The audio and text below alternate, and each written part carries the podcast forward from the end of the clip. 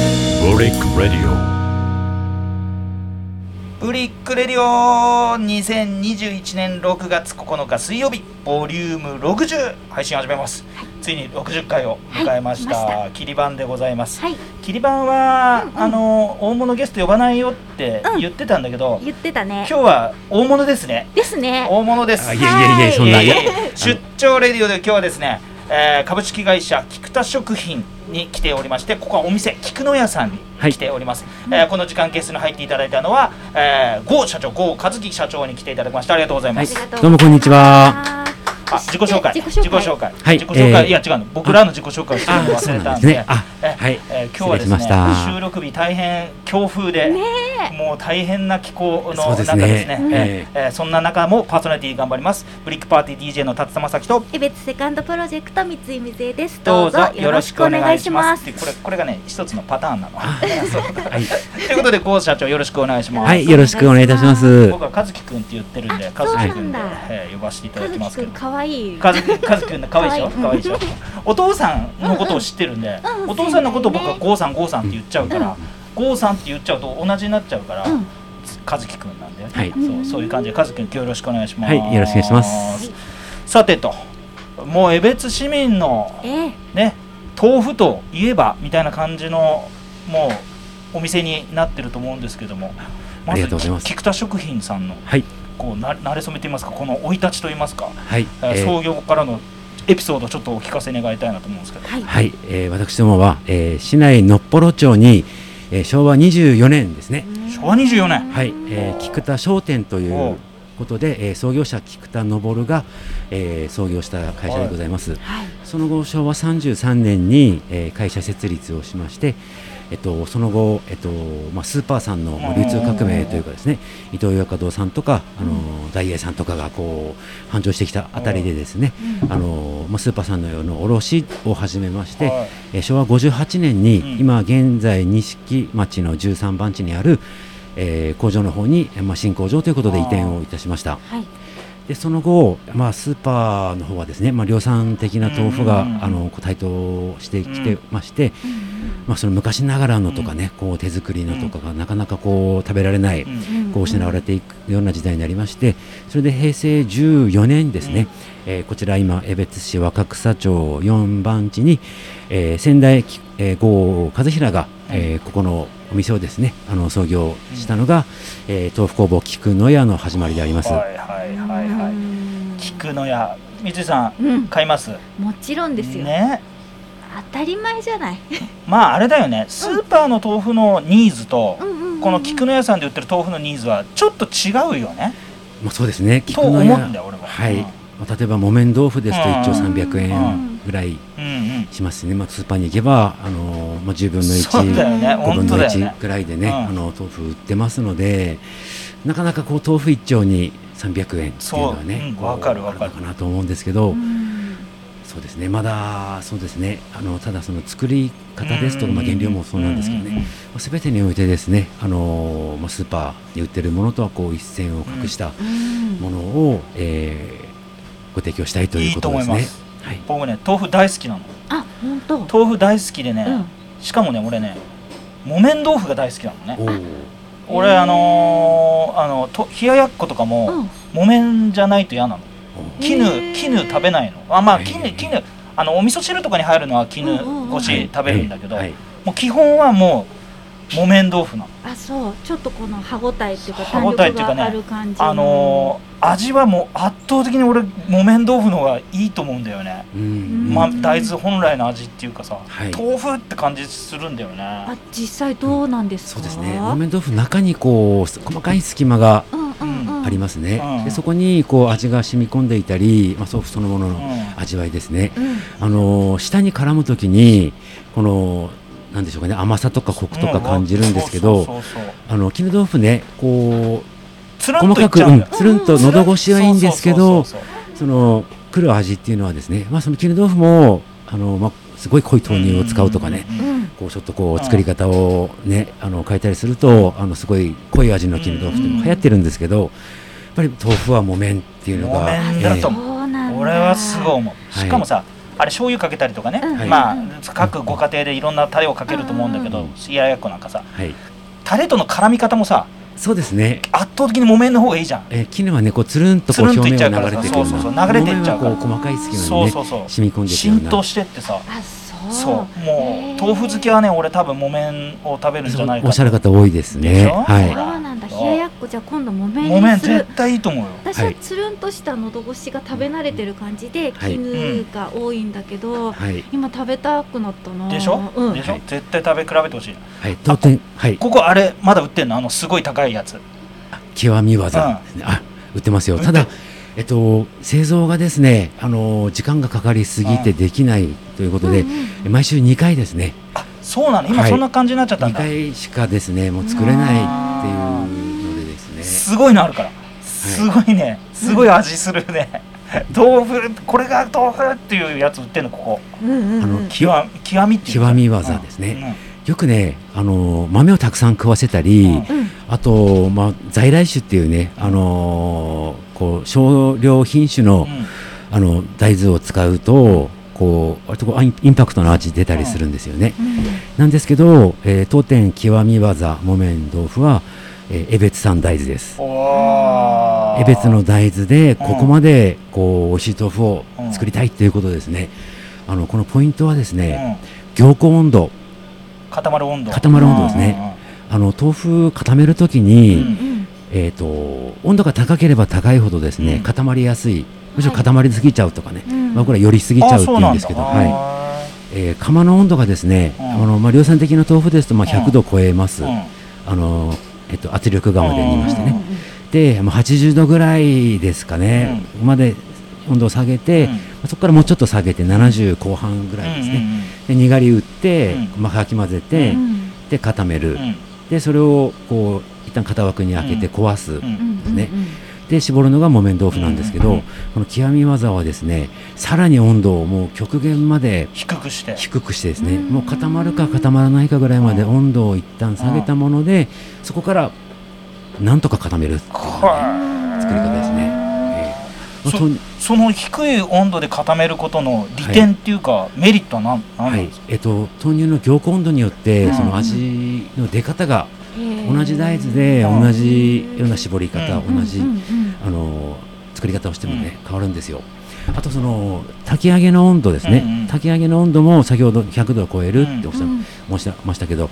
まあ、通常菊の屋の木綿もですねまあひゃ菊の屋の木綿は100は超えないんですけうど、んえっとまあ、通常の木綿豆腐よりもさらにその炊き上げの温度もですね、もうギリギリ高さるかっていうぐらいいまで温度は温度の設定を下げてそうそうあーそうなんだ大豆を煮,、ま、煮煮込みましてねそれでさらにそこからギリギリ固まるか固まらないかまで温度を下げて、あのゆっくりとこう凝固させるのですごい時間うん時間がかかるの時ね、間がかかるんですうん、よ。だはからもうパートさんがい、 「もうこんなの毎日作れないわよ」って言われてうん、パートさんじゃない、あパートさんじゃなくて製造の あの製造の方がああの製造はのい方パートさんじゃないってあの 失礼しました、そうそうあのはい、製造の方々からはい、苦情が入ってあ苦情ではないんですけどね、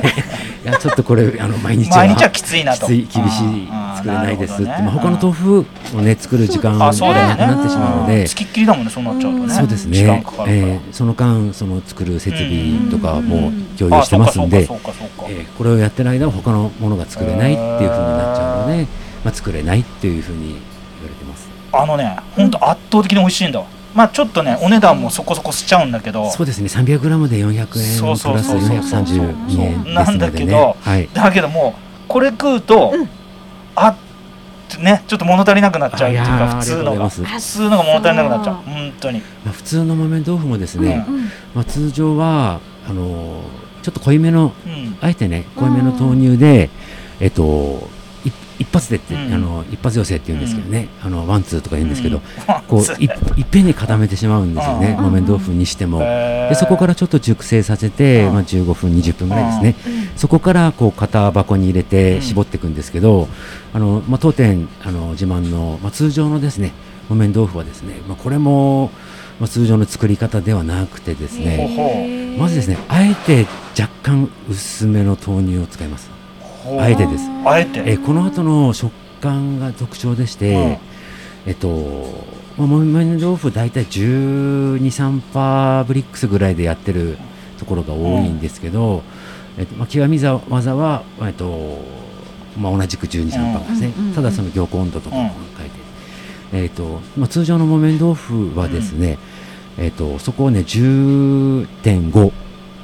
ぐらいまであえて下げるあそうはそいそそそんなに違うのそのなんかうんうん大して変わんないような気すんだけどさえっ少としのねで 本当はにい、そこは全然違います、大丈へ夫ーそれ今ベラベラ喋ってるけどこはれ企業秘密じゃないあこ大れ丈ああもうあのどうぞ夫大丈夫ね真似真似できるならやまってみてくださいっていうぐらいのおーずいぶん大きい大きいいやいやいやいやこれですね驚本く当の手間かかりすぎて、うんあのーまあ商商あまあ売と要いうするかにです商売にねならないんだ商売にならないんですよあーね。あへでーすごいまあそれで、うんそのゆっくりにがりをね何度も何度もまあうん三回寄せって言ってるんですけどね、うん三回に分けてーうんあへのーその固めり方を見ながら、これもねまあ極みほどじゃないけどかなり時間はかかってますう。んえーえっと一工程、えーと60個作るのに1時間半ぐらいかかりますねあ本当そうじなゃあんですよ全全然作れないじゃん全然作れないです量はですねう、んそれ全然じゃん本当にあとはですね、まあ、うん型箱を増やしたりとかうんしますとね、あのーまあその一つの工程っていうのがこうあの間挟んで次の次のってできるんで、まあ多少はね作れるのはできますけど、まあ、それでもですね、まあ、それでそのゆっくりとん3回に分けてうんにがりを入れて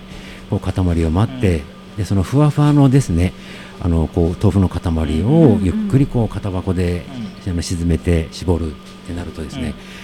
この食感がですね、あのーこう独特なんですよね。うんもう奥歯にでこう噛み込んでお奥歯と奥歯がこう離れる時のうん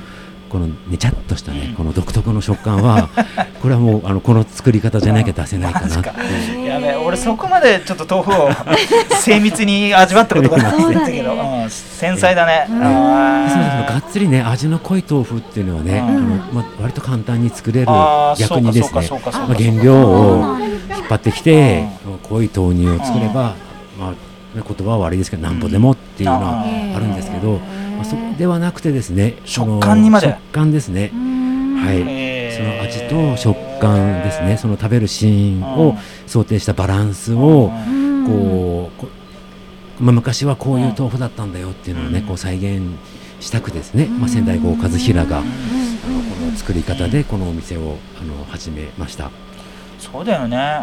うん昔その豆腐をあのここあの菊田食品じゃさんじゃないけど、うんはい、家の僕の家のすぐ近くにさい豆腐屋さんあったんだよねあ、うんそうですね江別にもたくねさんあありっましたの、たえうんえそこで納豆も売っててさ、はいうんうんで納豆と豆腐買いに行かされてたもん俺あーでうん使オいケじゃないけどそのうん本当にそうええそうそうそうそう昔ね鍋にねうん入れてもらったりとかしてはい買ってたもんねはい、実はこの豆腐工房菊の山ですね、あの昔はあの細井さんっていう、うあのおじいちゃんおばあちゃんでやってる手作り豆腐んそうなのんだうんお店ですへねえあのと私立病院さんとかにこう、うん納品させていただいてたっていうふうに、あの聞いてるんですけど、まあ、その細井さんがですね、まあ、高齢で、うんうんここのおあそ店うかというかですねそうあかのそうか豆腐店を、あのどうしようかなっていうお話をいただいてでそれで、まあ、そのせん、まあ、当社の先代がですね、あのまあ、そういう手作り豆腐を後世に残す、あとは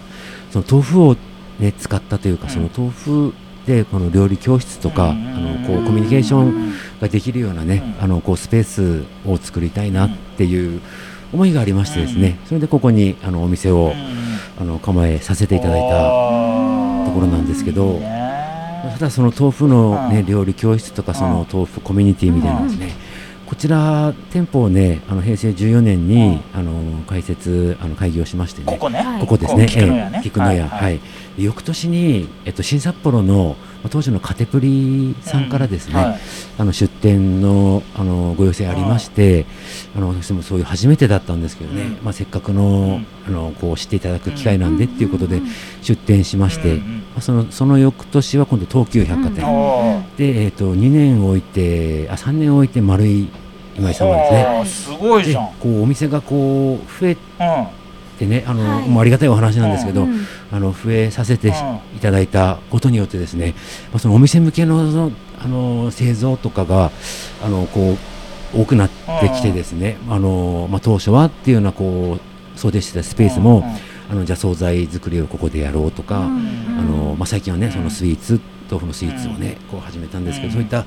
ところにですね今度あの場所をこう取られていってしなるほまっどなてるほどなるほどでその、まあ、コミュニティをこう作るような、うんあのスペースっていうのが今ちょっと今できてないよできてないなるほどねくなってしまったんですけどあーなるはいほあーもうあれだねうん和樹くんはもう聞いてもいないことをずっと喋ってくれたっていうこと すいまもう伝えたいこすといませ伝んえちょったいとことねすいませんいっぱいありすぎてね、、はういん、いいね前のめりな感じでとっ前てのめりでもすはいいい感じでね、どう明治さん主婦主婦目線一回取材したんでしょそうそうそうそうそうそうこの時もんその豆腐のこだわりっていうのを聞いて、聞いてうん、私中学校の時の家庭科で豆腐を作った記憶があるんですけど、はい難しくへて、ーうん昔のやり方で作りますって言ってでどこのグループも全部失敗した記憶があってだから豆腐作りってやっぱ難しいとかその繊細さがあるんだなっていうのを本当にこだわって作っててやっぱりね買いに来た方がいいっていやそう だよそううん豆腐はね自分で買った方がいいそうそう買った方がいい買った方がいい絞るのがね大変なんですよそうみね。たいですよええね。なそんうかなんだ熱い暑かった、熱いそう熱い暑かとったんだか言いながへえら絞ってうまく絞れなくて、そうですねでも昔の人はそれこそそれを手作りで作ってくれてたんだなっていうのが中学生ながらに分かった。よくさなんかさ、うん土鍋とかで作るし人おばあちゃんとかいなかったいないないなかったっていうかさなんていうの、ええな何豆腐っていうの組なんていうのおぼろ豆腐じゃなくて何豆腐、うんまあ、どこから作るというのはね、うんあの大豆を煮てそこからやるのか、うんうんああでそもうかそうかそういうことあかのある程度豆乳になってるものを、あ固め豆るのか乳じゃないかっていうね豆乳からじゃないか、ええうん豆乳からですと、うんまあね、豆腐作りってね、うん豆乳作りと言っても過言じゃないぐらいなるほどそのへえ豆乳そうなんだの作り方がですねすごく微妙で、ええ一見同じ白い液体に見えても、うん実は全然固まらなかったり美味しくなかったりあその濃度もありますしそうなんだそのちゃんと炊けてるとかねえうんあの全然炊け炊けてないとか、でも炊きすぎも良くないとか、あのちょっと甘く弱く炊くぐらいがいいとかなるねほどね豆乳なんだ豆乳作りじゃなあ、んですよね。あの今ちょっと先ほどもスイーツの話が出ましたけど、スイーツは豆乳を使ってっていう風にクリームが作られてたりとかするじゃないですか、はい、もうそこの豆乳から全然こだわって違うっていうようなはいことなんですよはいね。、これはあのもうもちろんその豆腐を作るためのうんうん豆乳うんを使っているもの、うんはい。あとはですねあの湯葉ですね。湯葉だ、はいうんうんうん最近ですねあの湯湯葉を始めたんですけど、うんあ湯葉はねもともとこちらのお店ではうんうんね、やってたんですけど、その湯葉のその豆乳、うん湯葉の豆乳ってえっと余分な油分とか、うん余分なこのタンパク、うんまあ主に油分なんですけどね、がこうこう取り取り除かれたですうね、ん味的には甘いんですよ。湯葉えーバニューっていうのは湯葉乳だえ湯葉を取った後のあ湯葉の豆乳ですねああ。ええ甘いんですよね。甘いんだ甘いんですよ。うんで、この湯葉の豆乳を使ったものもあります。ほうそれ何スイーツでスイーツスイーでツすでね。ね、はいまあ、ちょっと今スイーツの話になっちゃったんだねねなっちゃったねスイーツの話、はいちょっとスイーツスイーツの宣伝ちょっとしてるせんあ宣伝というか、はい。今どんなスイーツを豆腐屋さんが作ったスイーツをはい。ちょっとせつ説明してくださいよはい。えっと、まず豆乳バスクチーズケーキ。豆乳バスクチーズケーキはい。え最近流行ってんですよね、バスク。あの、こう、表面焦がしたような。流行ってあんのの、ええ。あの流行ってるがっつりがっつり表面に。山崎慶太郎君流行ってるあおおおおこお出ました出ましたあのー性能の高いママッキントッシュ がアップルコンピューターが流行ってる流行ってるバスクチーズケーキ流行ってんだあーこれ表面黒いねこれ、あの、えっと、焦がして。焦がしてるん焦だがしてんです。はい。へえこれこれを作ったとまずこれをはい第一弾として出したわけだ、そうですねこ。れいつえっと。4月の28日か4ら。月はい。今年今年ですね。おはい。つい最近じゃんそう最近ですね。はい。へえあららららまあの当店自慢の豆乳うんうんを、うんえっと、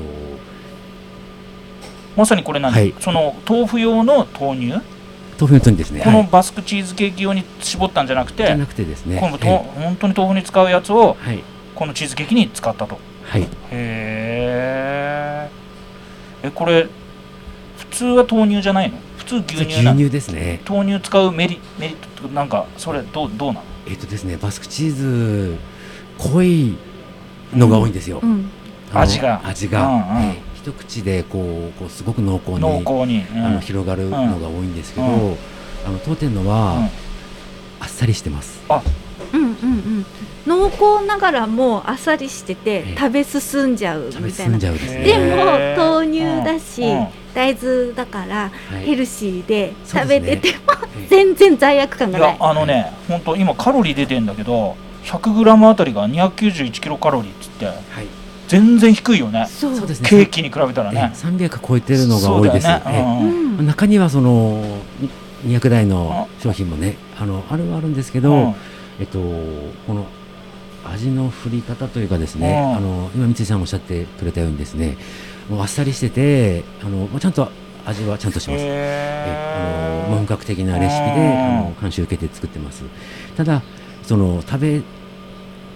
食べても罪悪感が少ないです ね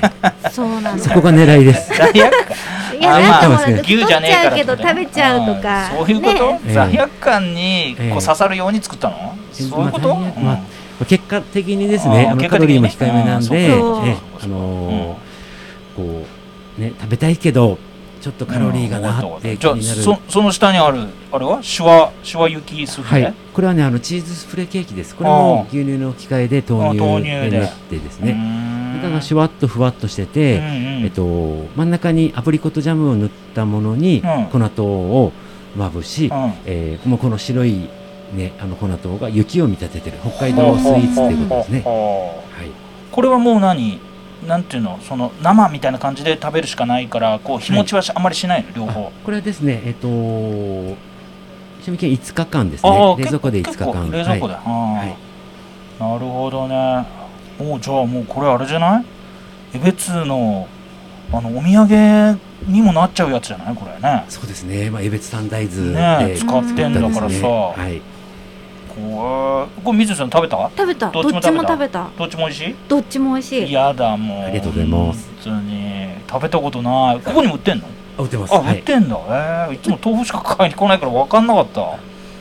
そうだって出たまだねあ4月そうかそうのか末でまだ出たばっかりでですね。えーソフトクリームのさ、はいなんかあの看板じゃねえやああるあるのあのオブジェが外に出たのは知ってるからあはいソフトクリームやってんだなっていうのは知ってたんだけど、ええソフトクリームは食べた食べてないの豆乳ソフトも美味しいですよね今食べながらとかやります。食べながらいやあ食べないって後で後後ででします後でします。 え豆乳ソフトもやってんのもう完全に豆乳に豆にこだわる感じだね、そうですね。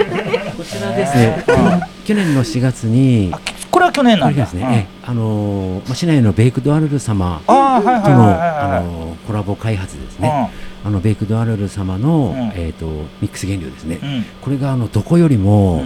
濃厚な、うんううんんすごい私なんいろんなところ食べ比べして、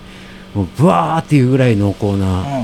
あのミックスをですね、うんあうのわーっていうぐらいの子だってちょっうんと非常に分かりづらい説明ですねどこよりもふわっとがふわっとねいや自分のリアクションがいね、やあのブワーっとその時になったんで、なったんだねえそのままオッケーオッケ伝ーえちゃいましたけど、はい、ふわーっと、うんはいああそうそうそう俺はねこれが好きなんだけどさありがとうございます。んおからドーナツ、えあー、おりがとうごかざらいドます。ーナツが大好きでここのおからドーナツは本当に何個でも食えちゃうそうですね、まあど同じようなね、あのな全然物は違うんですけど、うんあの後味あと味も違うな、なんだろう、だ食べた時の罪悪感ですから。罪悪感罪悪感というか本当に食事としても通用するぐらいのそうですね、ねあのあの甘すぎずですね。甘すぎないえー甘すぎないお子ださんからのねおやつとかにもっていうそう最適だよあのいや大好きなあの子多いね俺と本当にねとなんつうのおからドーナツってバカにしててさはい。おうなんていうのうんそんなもんあれだろみたいなもう使わなくなったもんねおおかかららをね、ええもうさほん本来だったら産産業廃棄物になるようなやつはね、はい。まあ、なんとかして売ろうっていうね いやそういう豆腐屋のねうんそのなんつう の悪巧みみたいなコンパルダ組が見えてて誰がちゃんとしたドーナツミスタードーナツの方がうめえだろうと思ってたわけあうんあはい。でだけどミスタードーナツまあ要するにごく一般的にドーナツと別なんだよねうんうんうん別の食い物だってことに気がついたのこれ全然違うんだよだから完全に大人の人も本当に甘いの苦手っていう大人の人も、うんうんうんはいね普通にだから今俺が言ったように食事としてっていうかさえお酒のお供みたいな感じでもいけちゃうしーはい。ね本当に美味しくてびっくり完全にバカにしてたそうですね。完全にバカにしてたけど本当に食べて美味しいありがとうございます。あの最近の話なんだけどうちの家でね、うんおからドーナツを買ってうちの母親が買ってきてここのね、うんうん買って俺一つ食べちゃったんだよね、うんはうい。ん、お腹空いてて食べちゃったんだ、そしたら帰っうちの娘が帰ってきて、うんうんおからドーナツあるよ」っつって「ああ食べる」っつって言って「あれなんで1個しかないの?」みたいなことになって「うんえ2個買ってきたよ」ってなってうん「1個誰食べたの?」っつって言 ってすごい怒られて俺。ペロッと食べちゃったんだそうそうぜそうそう それで昨日うちの母親が「じゃあーそあうかそうか病院行くからうん帰りに買ってくわ」っつって言ったら、うん昨日来るのちょっと早すぎて売ってなかったっていうそうあー申し訳ありません。絶対買って帰んなきゃダメだねむしむむしろあれじゃないのもう売り切れてないとこも あるからあねあ、時間そうとかそねうだよ天ね候によってはそうですね。そっかえもしなかったらじゃあシュークリームあったらシュークリームにしたあらシュークリームもああるりえますよシュークリームもあるんねですシュークリームもあるの、手はい広くやりすぎじゃねちょっと何屋になりたい のちょっと、えー豆腐屋だよねここね豆腐屋です。はい。いやケーキ2種類やってソフトクリームやって、いシュークリームもやってんのシュークリームやってます。 はい。もう妥当どこさ 妥当どこやっぱり妥当ないです。妥当妥ない当どっかなんかあれじゃないの牛乳でも牛乳の生産町村さんをこう倒してやろうみたいなそういうやつないつ。ないですな いです。の大そう丈いう夫話になるでも本当にお豆腐の種類もさっきの極みのねわざの豆腐の他にもいろいろ種類があって、はいお惣菜もあっておスイーツもあるからそうそうそうそう手広い手ね広いねそれはもう生産の方々大変だね何ラインも持ってなきゃいけないでしょいやいやいやいこれや。は週2回しか作れませんってなっそちりゃゃなうるかわらそりゃなるわねそのうち週1回になって廃盤になるかもしれない幻の幻のもう作れないとそうそうそうそうこっちの方が売れるんだしみたいなねまあ私どもね、うんあのおっしゃるように豆腐屋です。はい、で、えっと豆腐を作るためのうん設備を持ってます。うんあのまあ江別の大豆をた、うんあのこう供給していただいて、まあそれを使って、まあまあ豆乳を作るとか、あとその豆腐揚げ油揚げとかですね。うんうんうんえーそれを作る、うんあのことをなりわいとしている中ででうんうすんうんね、なかなか昨今ですねこの四角い四角い白い豆腐ではですね、こう付加価値をですねこううんつけられないというかですね、まあ、最近ですとあのコロナでですね、うんあはのいまあスーパーさんの売れ行きなんか見てても、うんもう賞味期限の長いものうんあとは、うん、と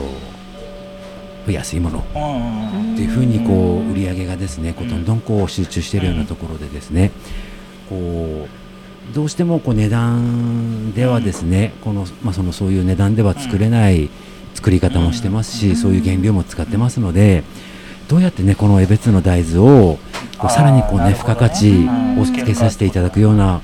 方法ができるかなと思った流れでですねえーじゃあこの豆乳を使ってじゃあソフトクリームうんうんあの作ってみようっていうことですね、うんまあ、先ほどの申し上げたあの、ベグダールさんとうんのうんコラボ商品でって、あのミックスにですね、あの豆乳とあと、まあ、当店でねこう調合した、うんうんあの調味料で、うんこう味付けをし、ね、あの付け直したものをですねあのソフトクリームでうん販売させていただいたところ、あの結構ごごご好評をいただきいまたしただねいててね、はい、うんそれで、まあ、でしたら、ね、次何か、ね、アルルさんとのそのな、う流れでですほうねほうほうでアルさんシュークリームがね、あうんのすごくあの有名で、うんあのーまあ、アルルさんといえばシュークリームでかいやつでしょですよねうんあの生らでっかいとかいううんですね、ええそれでじゃああの豆乳のうんシュシュークリームを一緒にあの作ってみようかということで、いろいろこう試作もしていただいて、あの豆乳シュークリームなんですけどね、うん実は豆腐がいっぱい入ってるんですよねえうん豆腐が入ってん豆の腐が入ってるんですよ実は分量的にはですね、豆腐の方が多かったりするまえあネーミングはえね、あの引き続き豆乳シュークリームでね、うんあのご愛好いただきたいんですけうどん、まあその分量的には豆腐豆シ腐なュークリームと言ってもいいぐらいえ豆腐。どういうこととシュークリームのどの部分があ豆腐クリームの中です。クリームの中はに、へい、ークリームの中です。そのカスタードクリームのカスタードクリームですね。ええにはい豆腐が入ってるってこと、豆腐が入ってるんですよ。マジではい。えそうれは気が美つかなかった味しいのそれ美味しくないんじゃないの今食べながらやりますい。やちょっと待って待って待って待って待って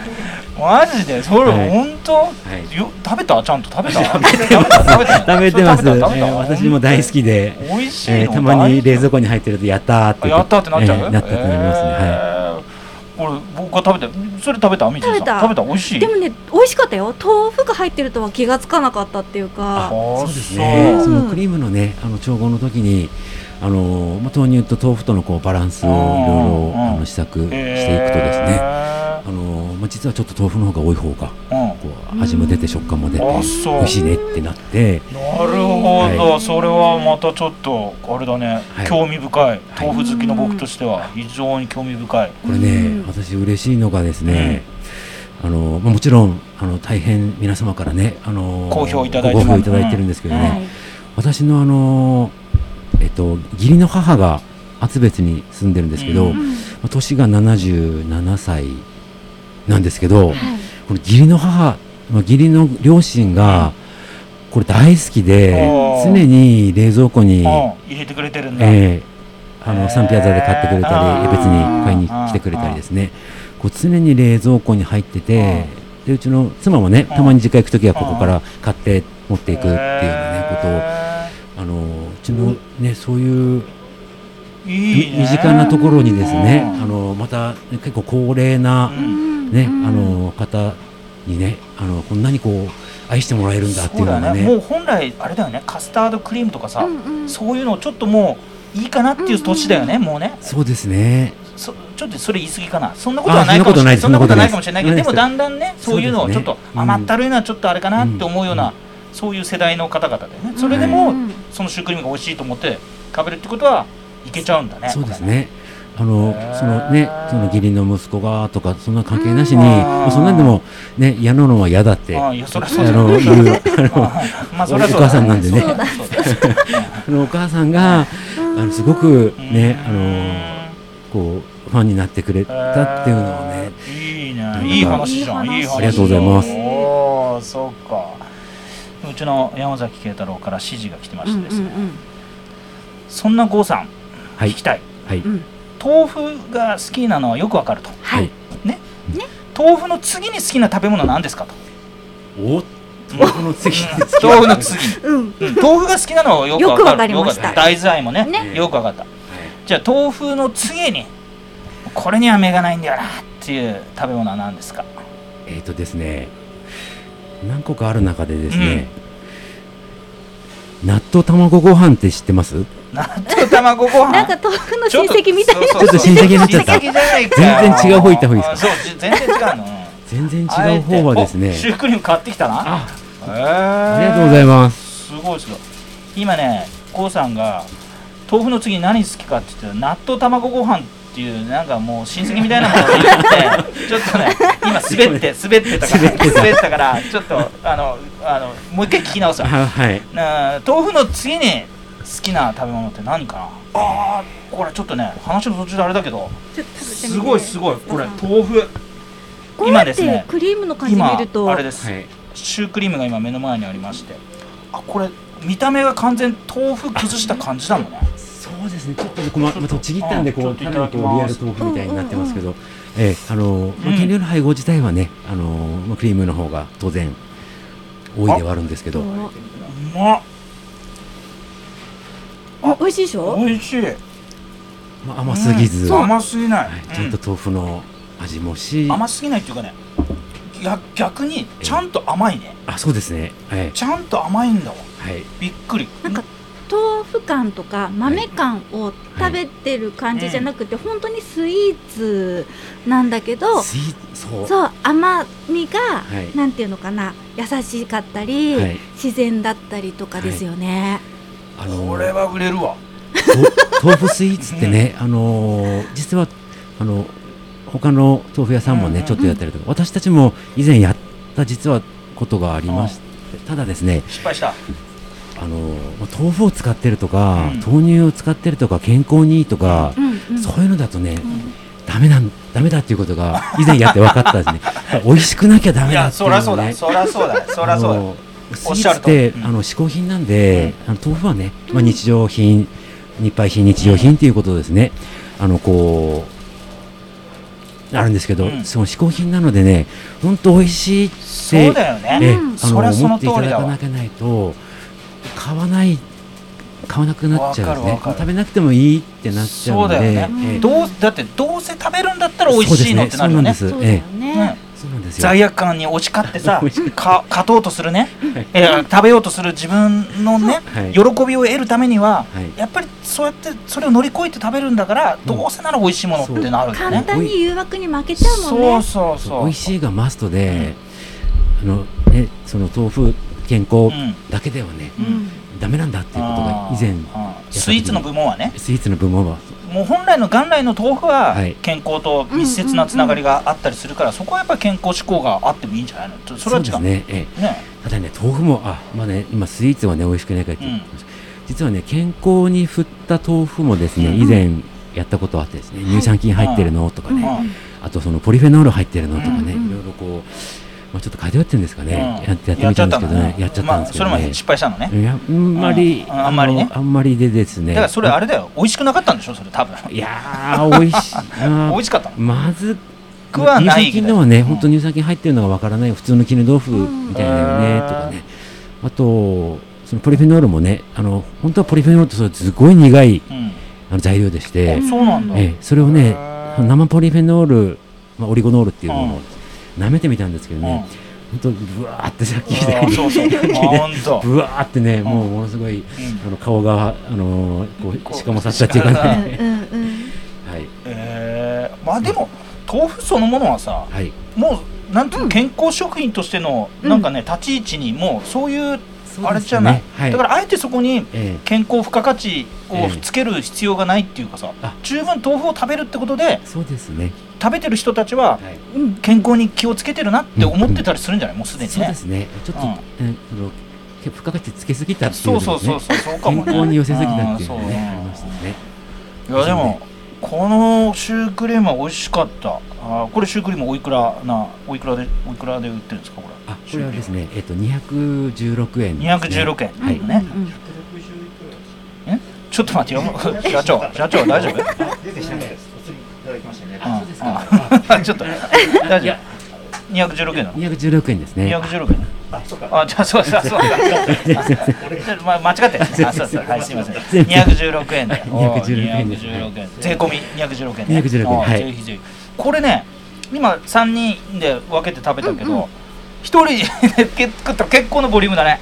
結構ずっしりな感じあ大きいよね大きい大きいうんでもペロッといけちゃうとペロ思ッうとよいけるいけるいけるううんん私もねあの一個絶対パロ一個パロッとそれはそうだねいこくんれでちょっとくええ食い残しってわけにいかないからはいこれはいくだろうけどねえー、シュークリームをじゃあ今ちょっとさ最後だから全部言ってよ、まあ、ケケーキが2種類すけどはいでシュークリーム、はいソフトクリーム作って終わり、はいこれで終わえっとですねりえっとですね、はいまだあるはい今ねマリトッツォっていう出た出たマ何リトッツォマリマリトトッッツツォォ、マ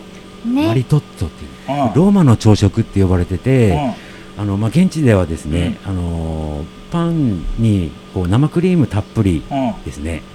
でその生クリームをねこう主体に食べるあのあまり甘すぎない生クリームを主体に食べる、そのイタリアローマのその朝食の定番らしいんですけうどんマリトッツォがマリトッツォですね、ええこれが今ねちょっと日本でうはんちょっと来てます、来ててる来てる来てるううんんであジでの先月のねあうのんスイーツ、あのーリニューアル新発売の時うんも、えっとマリトッツォ一つですねあのパンケーキ豆乳パンケーキでね、うん作ったマリトッツォっていうのを販売させてもらったんですけどあ販売させてもらってるんですけど、うん、今も回う売でっすねてんの売ってますはいこれをさらにねバリエーションを増やして、うんこう10種のマリトッツォっていうのが10種も10種もですねそこまた生産ラインの人から苦情来るやつじゃないのかこれ大丈夫ですあ大丈夫なのはいもういい加減にしてよ社あ長いえいえ大丈夫で すなならない大丈夫ですはい、うんマリトッツォって、まあ、そもそもマリトッツォがちょっとよくわかんないけどちょっとはいパッと見せてよ、マリトッツォ、まああー最近ほら見たことあるような流行あったこるとああるるよううん、なんなかフェイスブックとかでたまにこれを上げてる人いるねこれ何形がマリに似てるからマリトッツォなのあそうマリは ね違うよね分かってにる日本語ではないと思いますけど、分かってる分かってるえー、すごい、こう流行ってんだあー確かに見るわはいで、それをまた豆乳でやろうというはい、それこれの、えっと、なんでも乗まあっか派るな生商品というか ね、あの新商品を、えっと、6月の、えっと、20日の週からですね、 20 20日の週からははいい、緊急事態宣言も明けて開けてですね、ねはいい、くわけ新だ発売ということでですね、はあーマリトッツォこれもやっぱここ菊根屋さんでは買えるとい、ああの豆乳を使ったパンケーキの、うんあのチョコ、うんチョコのですね、うんえっと、ものとかうんですね、あと、えっと、チョコミントうへんーの、あの、こう味をうんつけたものですとかうん、うんあと、まあ、交互期待ということ今後み で、たいなね10種類ですからすねごいねすごいこれ一個いくら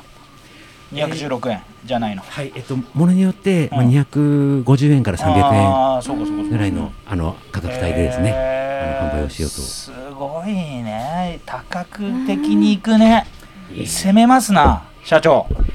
いや社長あの今江別の大豆を使った豆乳ですね、うんあのこういろいろなあの商材に変えて、うんあうんのこの江別の大豆のそう付だね加価値をより高めたいという思いがあります。さすがだわ素晴らしすぎるね、ただの豆腐屋じゃなくなってきました ね菊北食品さん豆腐屋ですやりますな豆腐屋ですということで、ねもう結構の時間を喋ってまいりましたけども、そうですねまあ大豆にはい、大豆というかそのあれですよねまああまあそうか大豆へのこだわりっていうところからスタートして、はいまあ、豆乳そして豆腐ってでやっぱりその原料であるその大豆をもっと生かすことができないかっていう思いの中から、はい、スイーツにまでね手を伸ばし、そうですね手を広げて、はいね、でそれで、まあ、やっぱり大豆文化っていうかそういう食事うんをうんうん江別の人のみならず、い近隣市町村の方またはね全国の人に味わってもらいたいという、そうそういですうね思はいいなんですよね。そうですね。ねまああの小麦の町江別なんですけどね、うんうんあの小麦の添削で大豆、うん実は結構噂ってて、あの補助面積でいうとね、あの上位3、そ4う番ぐならいんですだ、ね。あのもうかなり今大豆の作付けは増えてます。ちょっとうんあのマイナーなんですけどね。なるほどまあね、なんとなく春豊か春豊かってね、えーすごく小麦があの、今小麦の町ちでやですほね。やされちゃってるけど、いやいやいやいいやいや大豆もね、いいよ、うちは、みたいな感じで。や。そこのね、大あ豆もの連作障害回避でうん大豆を得ようっていうのがね、2008年に江別大豆プロジェクトっていうのが始まりましえそて。うなんだええその流れうでんその大豆の作付けうをんあの農家さんにねあのこうお願いしてうあんのこう奨励して増やしていただいてるっていうようなで現在に至るっていう状況ですなね。じゃあ、双璧の関係なんだね、小麦と大豆っていうのは。そうですねだ。から小麦文化もええ別で発展すうんうんうる、その裏にはちゃんと大豆文化も一緒に行くと、いい関係のまま両方が育っていくっていう、そうですね。そうええいう構図があるわけだ。ええまあ現在ですね、小麦の輪作されてる農家さんもね、うあの増えてきてるっていうふうに聞いてるんですけうど、んやっぱりその土壌のね、あのこう質を維持向上するには、このマメ科の植物、何何がっていうところ大豆がいいねっていうことなんですね。はい。い。ちょっと勉強になりま勉した強ね。になりましたね勉強になりましたええ大豆も言ってきたいですねこれああからそうもですねね、それではまあ今日これからもね僕たちお買い物して帰ろうと思いますんでありがとうございます。これからも美味しいはい豆腐をはじめとするはい。大豆のね食事を食い文化をですね、どんどん広げていってほしいなというふうに思いますはい。どうもありがとうございます。じゃああの今日はですね、菊の屋さんによ来たんですけどもまあぜひぜひあのスーパーでも売ってますし、はいここ菊の屋あの私立病院のすぐ横そうですに、ねね、横っていうかね、はい2番通り沿いになりますんでそうですね店舗はちょっと小さくて駐車場は4台か5台ぐらいしかないですけど、ねそうですねあの空いてる時間に来ていただければはい大丈夫だと思いますんで、ソフトクリームも売ってますしねはい。ぜひぜひ、えー買いに来ていただければなというふうに思います、えーボリューム記念すべきボリューム60はですね、えー菊田食品さんから郷社長に来ていただきましたありがとうございましたどうもありがとうございました。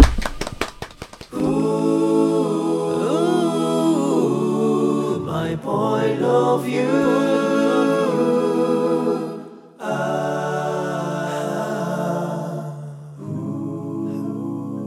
Brick Radio.